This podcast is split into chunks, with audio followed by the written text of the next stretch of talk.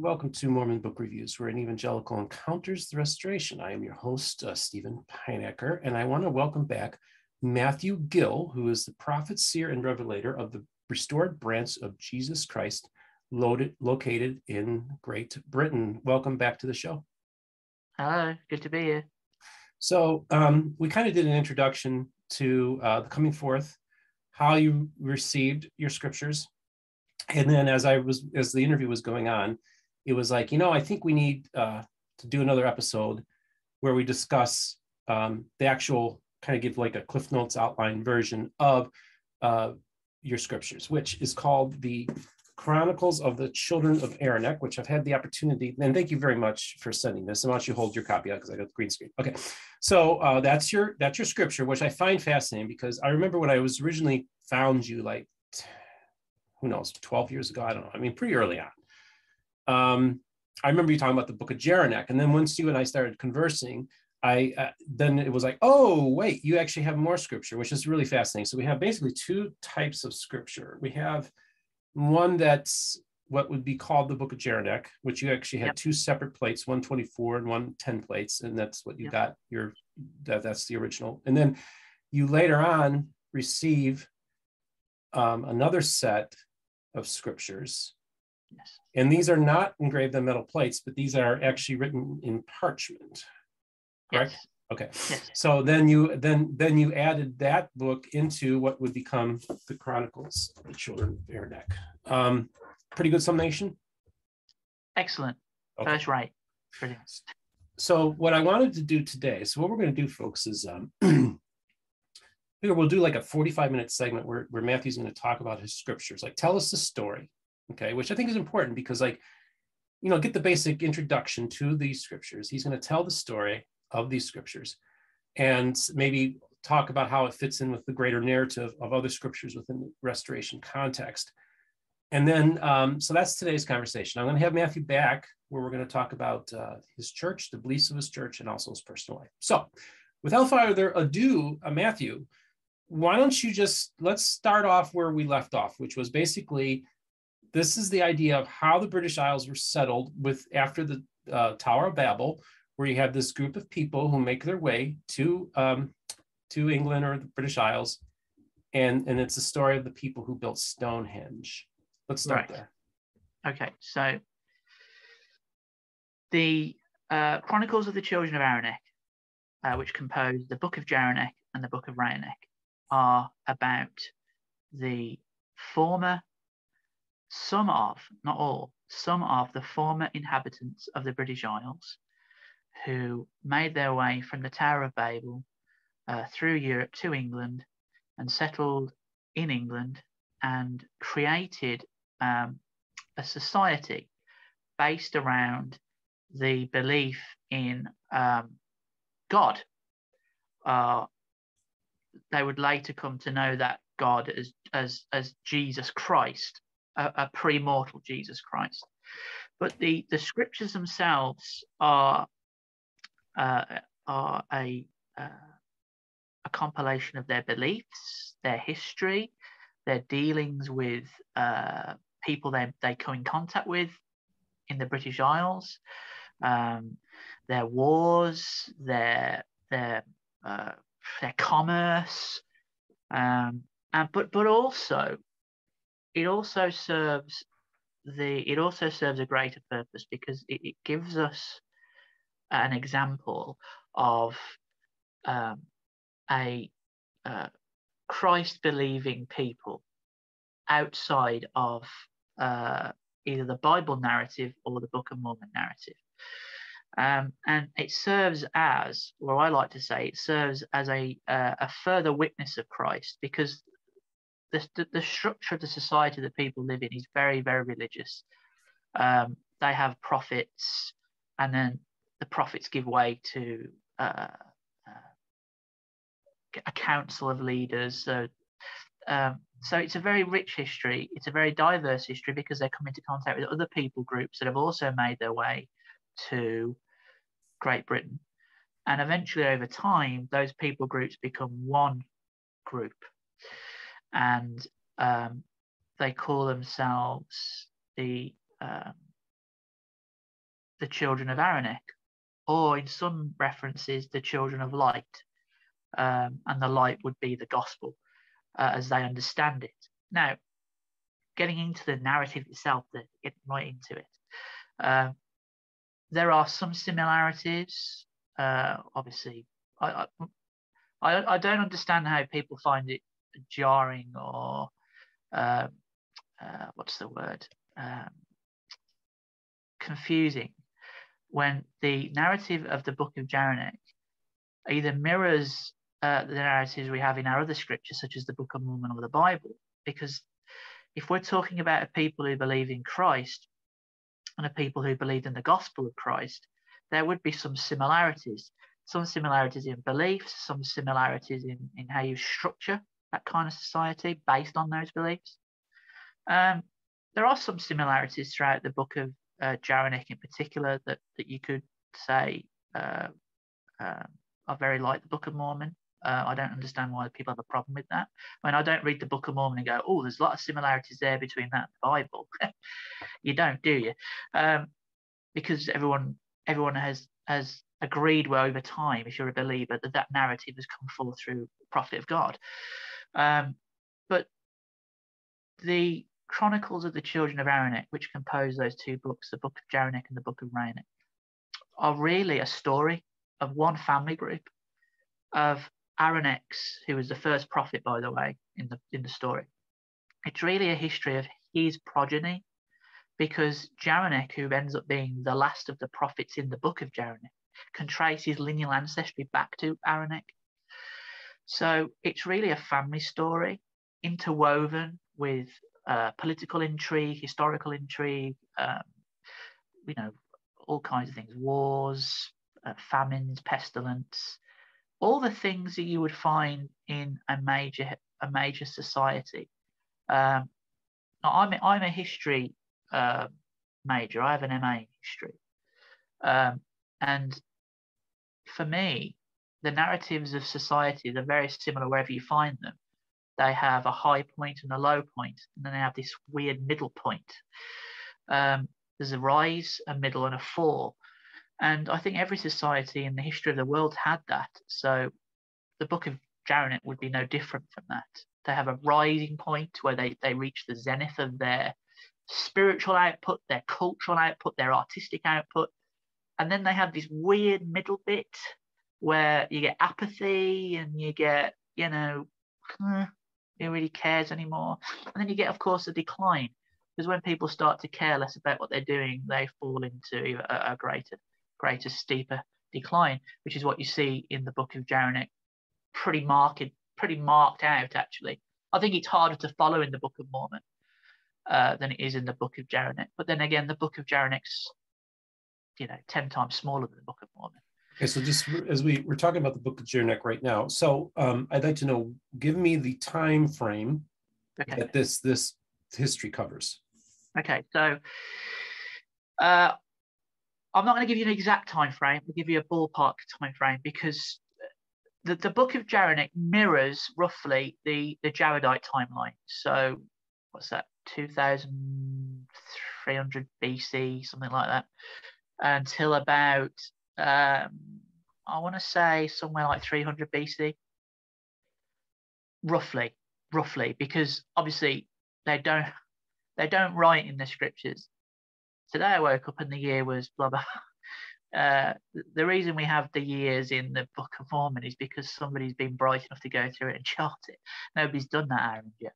But we know that they they started off at the Tower of Babel with the Jaredites. They knew uh, the Jaredites. They traveled at some point with the Jaredites and then split off. So the reason I say it mirrors their society and their timeline is because uh, they would have things culturally in common with the book with, with the people of Jared. Um, and uh, I know I know because where the book of Reinick picks up that it would have been around about 300 BC ish that it that, that, that they ended so, um, and then of course the Book of Rain it picks up the narrative, say 50 years later, and the narrative in that continues right up to today.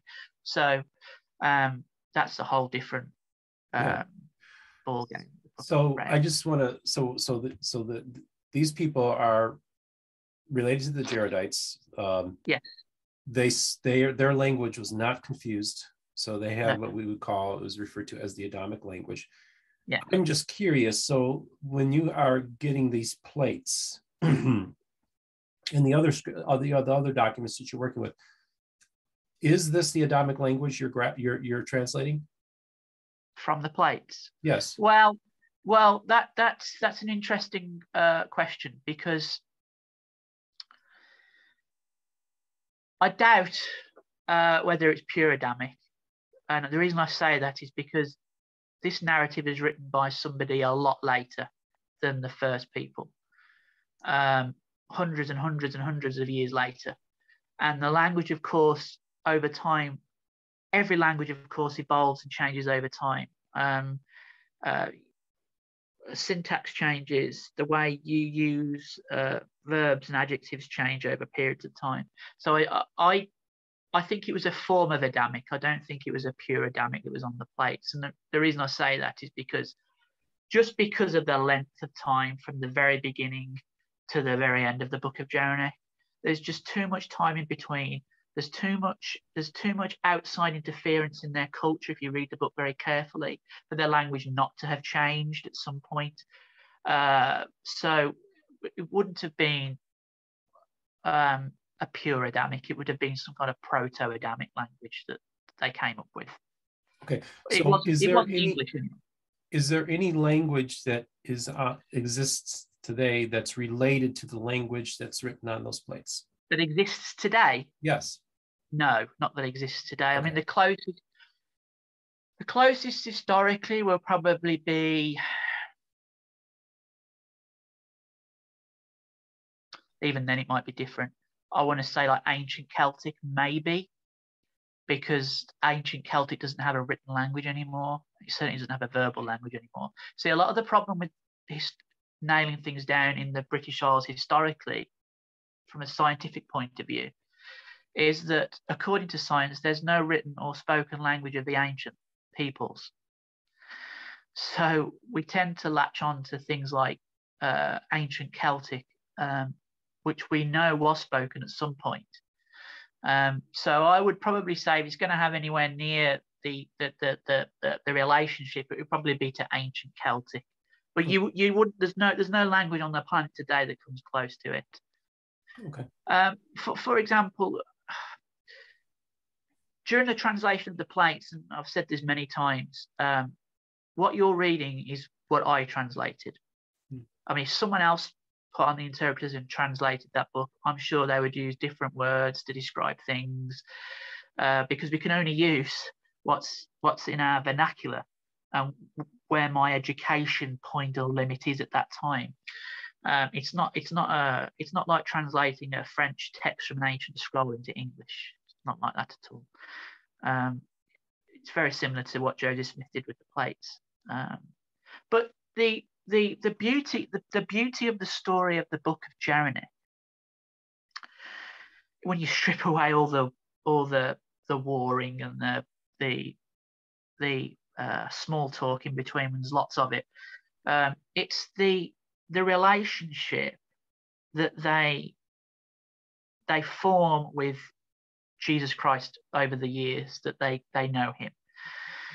For example, uh, the children of Aramec um, meet another group of people who have already settled the British Isles, and they form a, a cohesive society. The, the, the, the children of Aramec are they don't keep a lot of written records they keep more um, vocal lineal history. When they meet these people in the north, the people of Rhydnon who are in the north, where I live in Derbyshire, which is exactly where, exactly the land of Rhydnon's where I live now. Um, they they learn that these people keep copious notes and records. In fact, they've got a library. It's a big, big, huge library inside a cave. And uh, when the when the missionaries who go there see this, they can't believe the amount of records. And so when the two fuse together into one society, the people in the north bring their record keeping to bear over the people in the south. And um, Jeraneck's quite uh, open with the facts in the record, and he says, "We learned, we learned to respect record keeping from the people in the north. We didn't really do that before we met them. Um, we learned to respect uh, women, we not respect, uh, hold them in a, a greater esteem, because the people in the north had women priests, and the people in the south didn't have women priests at all. So there's lots of um, beautiful things in there about societies coming together and learning from one another. But then, of course, the, the flip side of that is you get your your crazy nutcases who think that because society has mixed the way it has, that they need to go back to some kind of pure form of society, and they end up having wars and uh, conflicts about lineal gene- genealogy and all kinds of stuff. And um, anybody who ever says to me uh, that it's not it's not complex hasn't read it, um, or they've not read it, in my opinion, with the right spirit, because there's there's a lot of complexity in it. Um, because it's a complex story. I mean, you know, we're talking about people groups living together, worshiping together, going through trials together, um, building a society together. Uh, and they and the people in that society are very well aware that there are outside forces and influences that are coming to Great Britain all the time, and they're having to they're having to change their society to welcome the influx of different people groups and different belief systems. They're trying to hold on to this. By the end, they're trying to hold on to what they consider to be the gospel of Christ uh, unsuccessfully because they die. But um, hmm. yeah, so, it's a complex story. But this is interesting. There's actually there's a few questions I want to ask you. First of all, I, I I'm just interested in as your role as a translator, as this story is unfolding. And I'm just going to step back and say, okay, you're translating something, right? I'm not, and, and I'm not saying you're the author. I'm just going to say that you have the Urim and Thummim. You are translating. Is there a point when you're dictating the story or it's being translated where you're actually genuinely surprised at something oh. at the oh. story like something catches you off guard like whoa i i didn't see that coming well yeah um well there are a couple of couple of those firstly was during the translation of there's there's a there's a there's a chapter in the book of Jeremiah. I'll see if I can find it while we're talking. Um, I'll go to the best thing to do is go to the contents, isn't it? Um, so page 38. So uh, there's a story in the book of Jeremiah called uh, the mission of the the mission of the three righteous brothers, uh, or the three righteous brothers, and that that tells a, a story about uh, three young men who are chosen by the prophet to go and look for a group of people in the north who the prophet is the Lord's told the prophet they're there and they need things from these people in the north. So these three brothers are chosen and they go on this mission. Now, just I don't know if how well you know the British Isles, but um, I'll see if I can. I'll see if I can bring up a map to give you some context to what I'm talking about. Yeah. So um, I won't be two seconds. Okay, so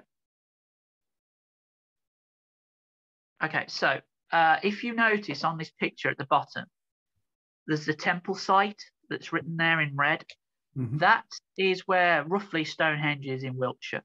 Okay. Now I live where the big red dot is, where it says the city of Ridnon. Mm-hmm. Uh, I live around about there uh, in the Derbyshire countryside.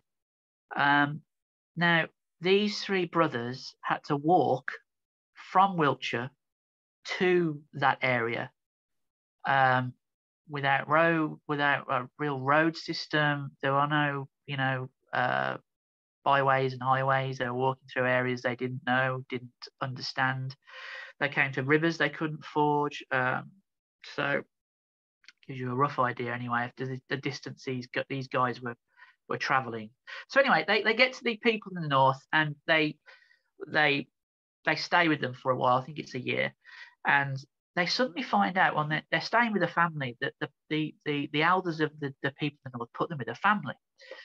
And uh, the woman's the woman, the mother of the family, she's called Luna, and she she she t- starts to talk to the two brothers about their beliefs and about their religion, and she she happens to drop into the narrative very subtly. Well, I'm a priestess. I can go and do things in the council chamber. And the three brothers are like, no, uh, women aren't allowed to do things like that. Now, coming from my background, that was very similar uh, from an LDS background. So when I was reading that, the, the first thing that popped out to me was, oh, this this record's talking about women priests or priestesses who hold the priesthood or a priesthood and are able to access worship services within that the, the three brothers wouldn't allow. Uh, that really stuck out to me at the time, and it was it was I remember reading that and um, gentlemen who were uh, uh, translating with me were like, "Wow, that that's that's I've never that's that's odd because why would they do that? I thought it would be the same." And so that was um that was an interesting one. And then the uh the second one for me anyway is just how much outside um I don't want to say interference influence the people receive because if you read the Book of Mormon you very rarely hear about any outside influence on the Nephite culture, if any, right? Apart from the Lamanite culture. And then you hear about the Mulekites, but there's no, there's no like, oh, we came across a people today we didn't realize existed or anything like that. Uh, there's nothing like that in there, and I would imagine that's because they're on, it's on the large plates the small plates of Nephi, but it's irrelevant. Uh, in this one, we hear, especially towards the back end of the, the book, we hear about uh, uh, painted warriors from a foreign land. Uh, we hear about uh, Jaredites making the journey from America to England to, to help fight in the war. Uh, there's, there's a character in the Second Great War who is a, who is a who is a Jaredite. Because of the knowledge that he brings from his land, he instructs the army here, led by uh, a righteous leader, how to build certain fortifications and how they might look. And I found that intriguing because I wasn't expecting to see that that level of outside um, influence on the record at all. Very interesting. So you're saying that in the narrative, you actually have Jer- a Jaredite from makes his way from America. Well, not just one, a group of. A group. Yeah. And what what what was their mode of transportation? They came in ships. So they weren't uh, they weren't the uh, barges; they were ships. They were ships. Okay. Yes. Okay. Uh, um, and, and he comes and, and, and embeds himself in. They they they come across. There's a. It doesn't give a full narrative, but it gives a slight narrative about where he came from and his people came from. They came looking for people to trade, to trade, and they came across here. And they, when they got here, they found them. They found us in a state of war and because they'd come from a land of perpetual war, they wanted to help in any way they could. So they stayed to help. And when the war was over, they would go home. Uh, so. Oh, fascinating. Okay, that's very interesting. Now, the other the other aspect that we touched on, I want to touch on is uh, the idea that Jesus makes an appearance. Right. Okay. Tell me about the Jesus of your scriptures. From the from the book of Jeraneck. Um, it's a pre-mortal Christ. Um, he makes one appearance um, as a pre-mortal being to the people before they get to England. They're in France building ships, okay. and um, the prophet and his spokesman get the people together and they tell them they're going to start boarding the ships. The prophet's brother's going to die, and everyone's really upset about it. And and then cutting a long story very very short. Uh, the, the the the premortal Christ appears in the heavens and descends uh, to the people, and the people sit and he talks to the people. Uh, that's the only time in the book of Jeraneck where the pre-mortal Christ makes an appearance to a mass of people. Uh, so obviously, uh, he hasn't been born yet. Hmm. And, and in the whole narrative of the book of Jeraneck, he's never been born yet. Um, so they are waiting for the day when the Savior or the Christ is going to come and be born. Um, and they are preparing themselves for that rather than uh, preparing themselves to receive uh, a mortal Christ in their midst. They're, they're preparing for the birth of the Savior of the world to come forth. And okay, in so... fact, the prophet the prophet Jeraneck has a vision about the birth of Jesus Christ and about his death and about his resurrection. There's a whole section in the book of okay. about. So we basically have, you could say that we have Christians.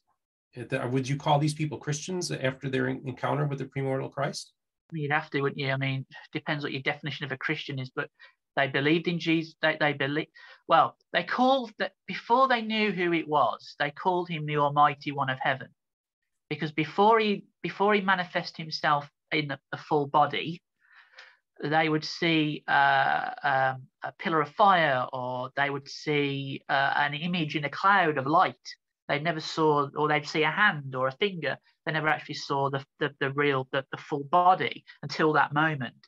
At that moment they realize that this person is going to be or, or, or is uh, the savior of the world and at some future time he will come into the world as a child and redeem mankind. And that's that's what they're working towards as a society i suppose the acceptance of that. But i mean i've been asked this question before uh, uh, would you call them christians uh, i mean um, were they doing anything in their religious practices that you would class as Christian? Um, you'd have to read the religious records to find that out for yourself. I mean, they were certainly, they were certainly um, uh, baptizing to an extent. They were uh, founding and setting up churches in the name of Jesus. So uh, they weren't participating in sacrament because there'd be no need for them to. Um, so some aspects of their religious life you would say are Christian. Some aspects of their religious life I like to call uh, proto-Mormonist. well, that's a really, really bad way of explaining it, really. Um, uh, you know, they they certainly understood that Jesus. They certainly understood who who this Jesus Christ was or was going to become. So. Mm-hmm. Um, so let's get to uh, Stonehenge. That's right. the temple site. So we're talking about the religious practices of these people. I want you to talk about Stonehenge. I also would like for you to talk about Woodhenge as well. Um, All right. And and t- tell me what is the significance of these uh, these structures? Okay. Okay. Okay. Well, well, our our explanation of Stonehenge has absolutely nothing in common with your archaeological explanation of Stonehenge, and uh, I'm a real expert on this. Uh, I would have to argue that the archaeological explanation for Stonehenge doesn't make any sense either. Um, uh, uh, what the Book of Jeraneck tells us is that these people were highly skilled, advanced for their time. They had a, they had a knowledge of, of, of constructing buildings, which you need maths for. You need, you know, your trigonometry to, to load bear, all kinds of things. So they're an advanced civilization with regards to their building techniques. And, and, and Stonehenge, the reason we call it the temple site is because in the book of Jeraneck, it's quite clear that they go up onto the plains that they call, which are the plains of Wiltshire today, but they call the plains of Shinar, or Shinon, actually, Shinon, not Shinar, because Shinon's in Babylon. They call it the plains of Shinar uh, and uh, they build a temple with the help of uh, uh God. Um, I know because I've been there that that build that that that that ruin that Stonehenge today is just the bare bones, the very bare bones of what would have been uh, a a uh, a two-tiered roofed building. What the what the archaeologists expect us to believe, which is a stretch, is that the so-called um, unadvanced people who have no appreciation of maths or high knowledge suddenly out of nowhere start collecting these great big monolithic stones from a long way away uh, and start erecting them in a geometrical mathematical pattern without any knowledge of maths and uh, although their houses are roofed because we know their houses are roofed they don't roof something that they would spend a lot of their time in even archaeology, archaeologists tell us that Stonehenge was frequented a lot and that people were there. And we don't live in Utah. We don't live in Florida. Uh, we don't live in uh, the Midwest. It rains here a lot. And uh, if you're out, if you're on the plains of, of Wiltshire near Stonehenge, it's windy, it's cold, it's drizzly, even in the summer, you, you probably want to wear a windbreaker. Um, they expect us to believe that there, were thousands or hundreds of people gathered there, all getting wet, all getting cold, staring in the heavens, looking at the stars. Firstly, it doesn't make any logical sense. And uh, still, archaeologists don't know what Stonehenge was for. They have theories, but they don't know. I claim that we do know what it was there for. That it was a, a not only was it a special place to come and worship, but it was also a place for people to gather to hear the voice of the prophets and the elders of the church or their church. Um, we know I've been there, I've seen the evidence of these, and they're never brought up when you talk to the archaeologists because they're a sore point. If you go to the outer banks of Stonehenge, there are these massive, massive round post holes in the ground, huge, they're massive and they all they're all the way around the circumference, and they never talk about the post holes. That's because the post holes held wood in them, and the only reason those post holes would hold wood is if they're trying to support something above the stones, and that would be a roof. Um, they never talk about those, or when they do talk about them, they don't go into too much detail. Um, so Stonehenge for these people or it wasn't called Stonehenge, it was called the temple site. But the temple site for these people at Stonehenge was very important. It was the the center place. It was it was like building the temple in Zion. It was like everybody wanted to be there. We know through archaeological evidence the whole of the surrounding area of Stonehenge, not just at Woodhenge, which is further down the River Avon, but all around Stonehenge, there are smaller, smaller stone circles, uh, and settlements, houses. They know that. They found the bones of the feasts. They found all kinds of stuff. We know people were there at the at the time period that we're talking about, and we know that they were sophisticated enough to build homes and temples. So um, when I go to Stonehenge, it's always a special moment because unlike the 90% of people walking around Stonehenge, I know what Stonehenge was and I, well, I believe I know, and I, I've, I've seen what it could have been. Um, anyone who says there's no research being done on a rude Stonehenge, firstly doesn't know what they're talking about. Secondly, hasn't obviously hasn't dug deep enough. Uh, I have um, a report done by a, a, lady here in the in the UK. She's she's a just a, a historian. She's done an entire book about uh, Stonehenge having a roof and having a two-tier platform. Uh, so that's that's Stonehenge.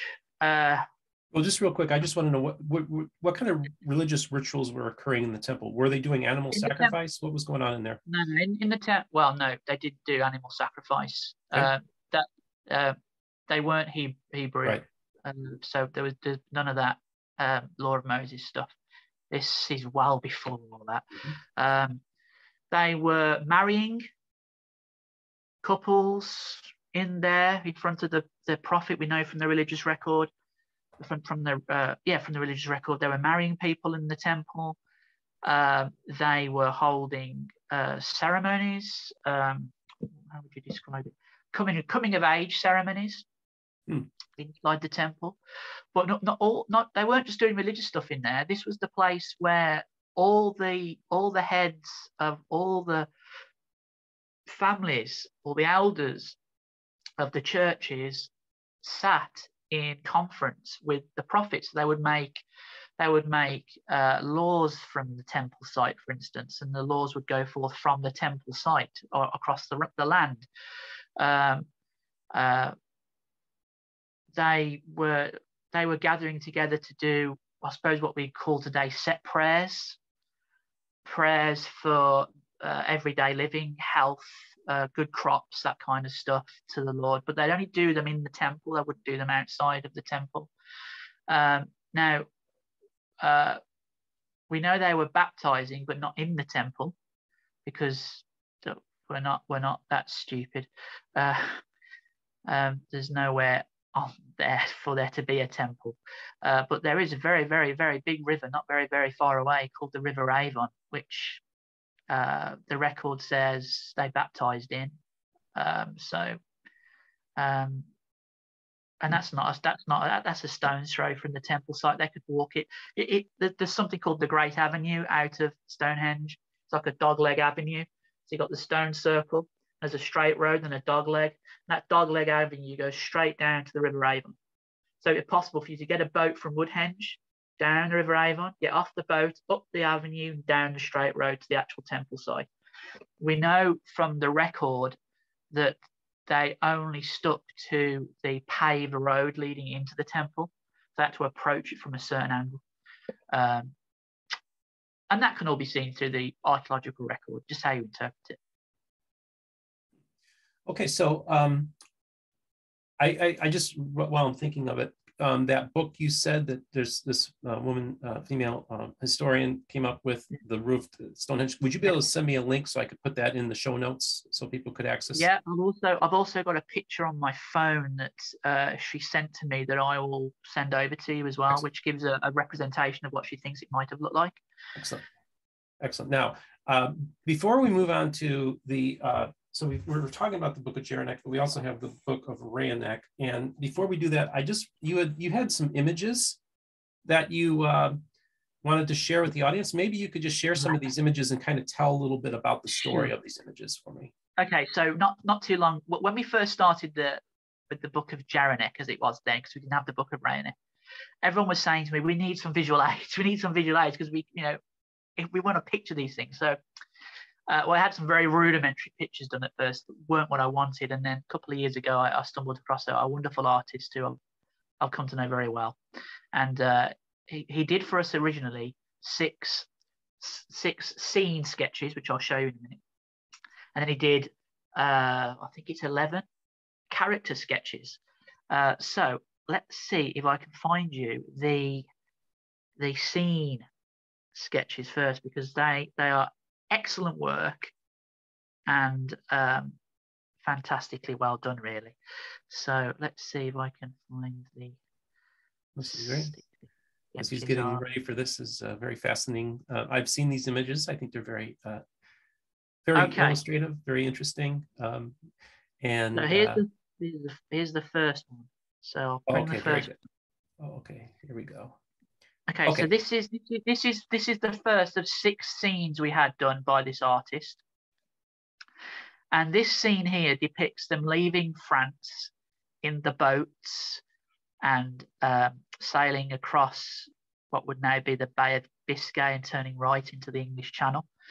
Um, and this is this obviously this is an artist representation of it. There are things on here that I'm not quite happy with but it's a wonderful picture. I think it depicts what we're trying to say very well. And uh, I don't know if you notice, but if you if you look at the second figure on the bow of the ship, it's like a, a priest holding a rod with a with a, an oak leaf out of it. You can see yeah. that. Mm-hmm. Now, I don't know if I can. Let me let me let me then bring. No, no, no, stop. Let me see if I can bring up the second picture. Okay. Uh, cool. Sorry about this. It's taking okay. forever. I should have done better. Um, in every picture, in every picture there is a prophet or priest with a stick. Now, this is the second of the six pictures. Okay, we'll wait for it to come up. Okay, there we go. Okay, Let's this start. is this is the three righteous brothers from uh, right to left is Hajanek, Mismanek, and the one at the back with no shirt on is uh, Shinar. And they are the three righteous brothers that went on the mission I was talking about earlier to the people in the north. Uh-huh. They are beside an oak tree. They were great hunters, great providers for the people. Uh, and if you notice behind the tree, there's a priest with a stick. It's Oh, like yeah. a hidden a hidden gem in each picture. Um, so obviously you get an idea of the culture that, that the Book of Jeraneck's trying to portray here. Very Mhm. ancient, very ancient, very ancient Celtic. So that's that one. Hmm. I, I hope you don't mind looking through these pictures. Yeah, no, this is, I, I think the pictures can be very, I think for me, the Book of Mormon entranced me with the Arnold Friberg paintings. That's what got me interested in it. So I think the visual aids can be useful, uh, very helpful in telling the story. Oh, wow. Now, This is the this is the this is the third of the six pictures. Now, this is a depiction of the Great Library of Nimdoa, which is spoken of in the record. right, Um, this is in the north, the the record keeping people in the north, and um, the fella at the front, the little the little man at the front, uh, uh, uh, he's the record keeper. His name is Rodnan. And just at the back there, you can see a little priest with a little staff. yeah. Yeah. Interesting. So now let's keep this image up here for a second. Now, what I find, first of all, I can definitely tell that the artist is influenced by Tolkien because I kind of, there's, a, there's definitely Yeah. a Tolkien-esque look to all of this. Yeah. I just yeah. find this fascinating that apparently we have a civilization that actually was able to produce books before. Right. I mean, tell me about that. Yeah, I mean, obviously, um, this is his interpretation of the of the Okay. scripture that he's read. So this isn't exactly how the record uh, the record describes the library. The Okay. records that the lib that the book describes are on wood or uh, metal and or some on a kind of skin or parchment.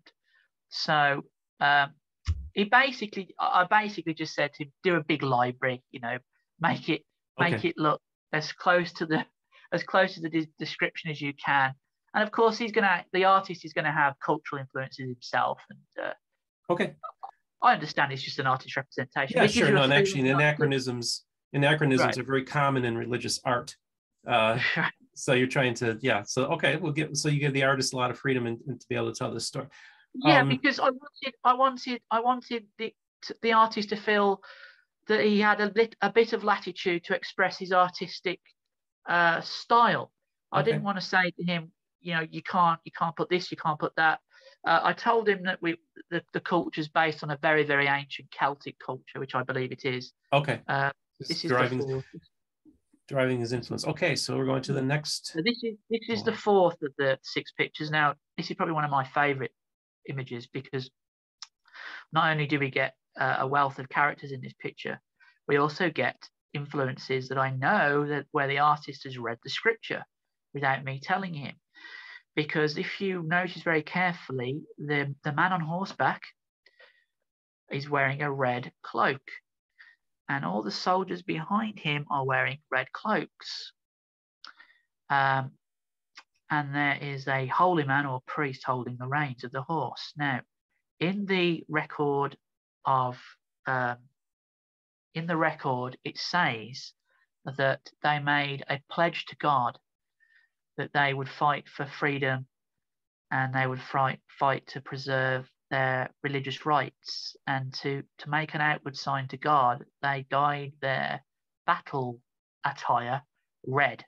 So not only would they be able to see each other on the field of battle, they would be able to show their enemies that you know we we are symbolically washing ourselves in their future future savior's blood here, Hmm. um, which is an interesting concept when you read the book. Now the characters involved here, the man on horseback, and I'll show you a picture of a close-up picture of him later. This is Captain Xenon. He is the righteous leader of the armies of Christ. He is the, the leader of the armies, the captain of the armies. And the man holding his reins is the prophet of the time, who is called Disnar. And um, he's always at the battlefield, uh, blessing the troops and uh, willing them on for Christ. So um, that's that's that one. I, the, that's one of my favourite pictures because I just think it's so well done. The horse is absolutely brilliant. The sky is amazing. Um, I just think it's very striking. Um, I'm getting to the end of the six now. So, uh, Okay, Matthew, I think we're just going to be able to get through the book of Jeraneck in today's uh, conversation, which is fine. Sorry, sorry. maybe give a summation of the book of Rainek in our next issue, uh, episode, and then okay. move on to other things. Okay, now this is uh, this, this is, is a, a battle scene. Yeah, battle scene from the book of from the book of Jeraneck. Uh, there were lots of battles in the book of Jeraneck at this time, and I said to him, base base your base your drawing on on your favorite battle from the book. So I know he's gone through and read it because there are certain things in here I've not told him about. Uh, for example, obviously the red cloaks again, um, the the people on the dark side, uh, they're wearing bear skins. Uh, I think there's a couple there wearing bear or, or bare chested. Uh, and then at the very, very, very, very, very back of the picture, there is some kind of cannon type object, which the records, which is that flying ball thing, which is what the record speaks about. Uh, it's not quite a cannon, but uh, it's it's modelled after the after the manner of a beast of the forest. So he's tried to tried to do that well. And of course, you've got the priest on horseback there carrying the flag. So. Hmm. Okay. Great. And this is uh, what what time frame is this battle taking place? Oh gosh, roughly? I need some. Uh, probably about six to 500 BC, I want to say. Okay. So I just want to kind of just, just as I'm looking at all this uh, activity, is there, is there archaeological evidence that you would say would support the weaponry that we see we're seeing here, the, the armor? Right. You know, that's right. one of the criticisms of the Book of Mormon that we don't have a lot of what it says is there. Is there, is there is there Are uh, you... There's, there's, there's a there's, unlike unlike the Book of Mormon, um, which really struggles. Well, I don't think it struggles to find evidence, but some people think it does. Mm-hmm. Um, the Book of Jeraneck, because we know roughly the time scale, we can dip into the archaeological record and see that a lot of the things you're seeing are not all of them obviously, but a lot of the things you're seeing as on this representation did exist. For instance, the sword that uh, that Zenon's carrying there, that that that style of sword uh, is in the archaeological record about this time. Um, we know they had um, shields, shields cast out of uh, bronze, copper.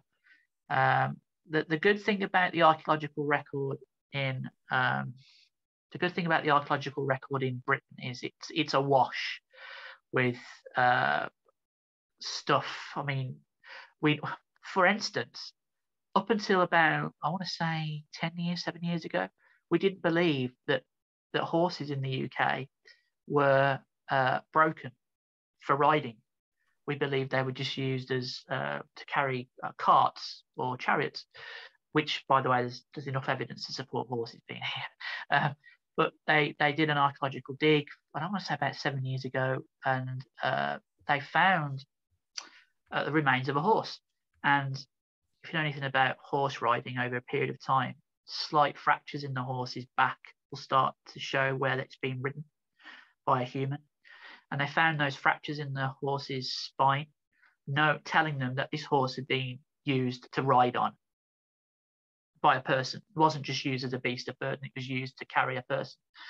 So and that and, and that that that that slots in beautifully with uh, the time scale of the Book of Jeraneck as do some of the weaponry that's found and some of the. Uh, I mean, there's obviously ceremonial armor, is on show, but a lot of a lot of the. I mean, don't forget Britain uh, is one of the is one of the biggest places in the world to mine tin.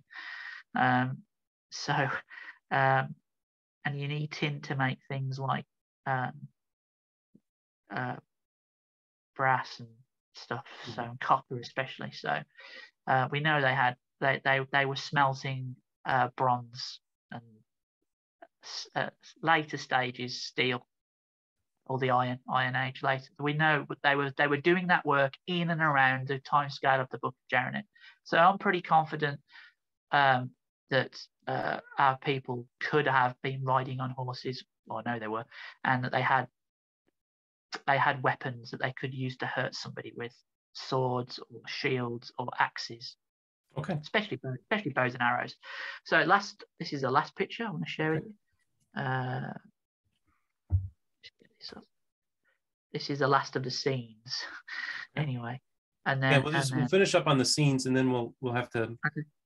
wrap things up today. This is, this is the last of the scenes. This is the last of the scenes. We have a, a, a an old prophet figure here, uh, lamenting what was gone and what's lost. Uh, we have people looting what's left behind. We have skulls on the ground. We have the stones at Stonehenge. Uh, we have a representation of a roof that might have been there in the past. And uh, that's that, that, Those are the six original scenes we had done. So, wow. As I say, as I say, I gave the artist, uh, you know, some latitude. He's an artist at the end of the day. Told him the the era, the culture we wanted to slightly represent, not over the top, which is a proto-Celtic type of culture and uh, we were very happy with the results. So, and I think it, it as you say, I mean, I, I was in the LDS church. I grew up on pictures of Friberg, and and, it, and even I back then knew that the temple wall that that that, that Samuel the Lamanite is standing on, if he jumped off, they would kill himself, right? So even I knew those pictures weren't accurate, but it gives you an idea and a representation, uh, and it, it, helps people with the narrative and the story. So. Yeah, I was very, I was fascinated. I, I, want to thank you so much for sending me those those those images. And there's some other images you sent me about individual characters within.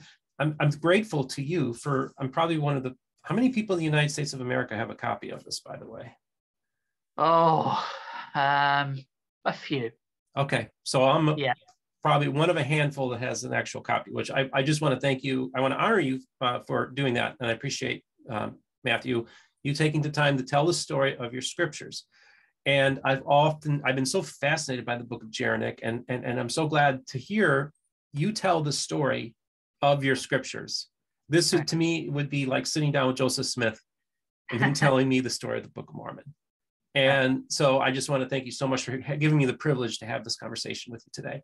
Matthew, I, I, guess I'm just going to ask you what is from the book of Jeraneck, what is the one takeaway we need to take from that book? What is the overreaching message that you think is what the book of Jeraneck is trying to tell us? Oh, that's a big question.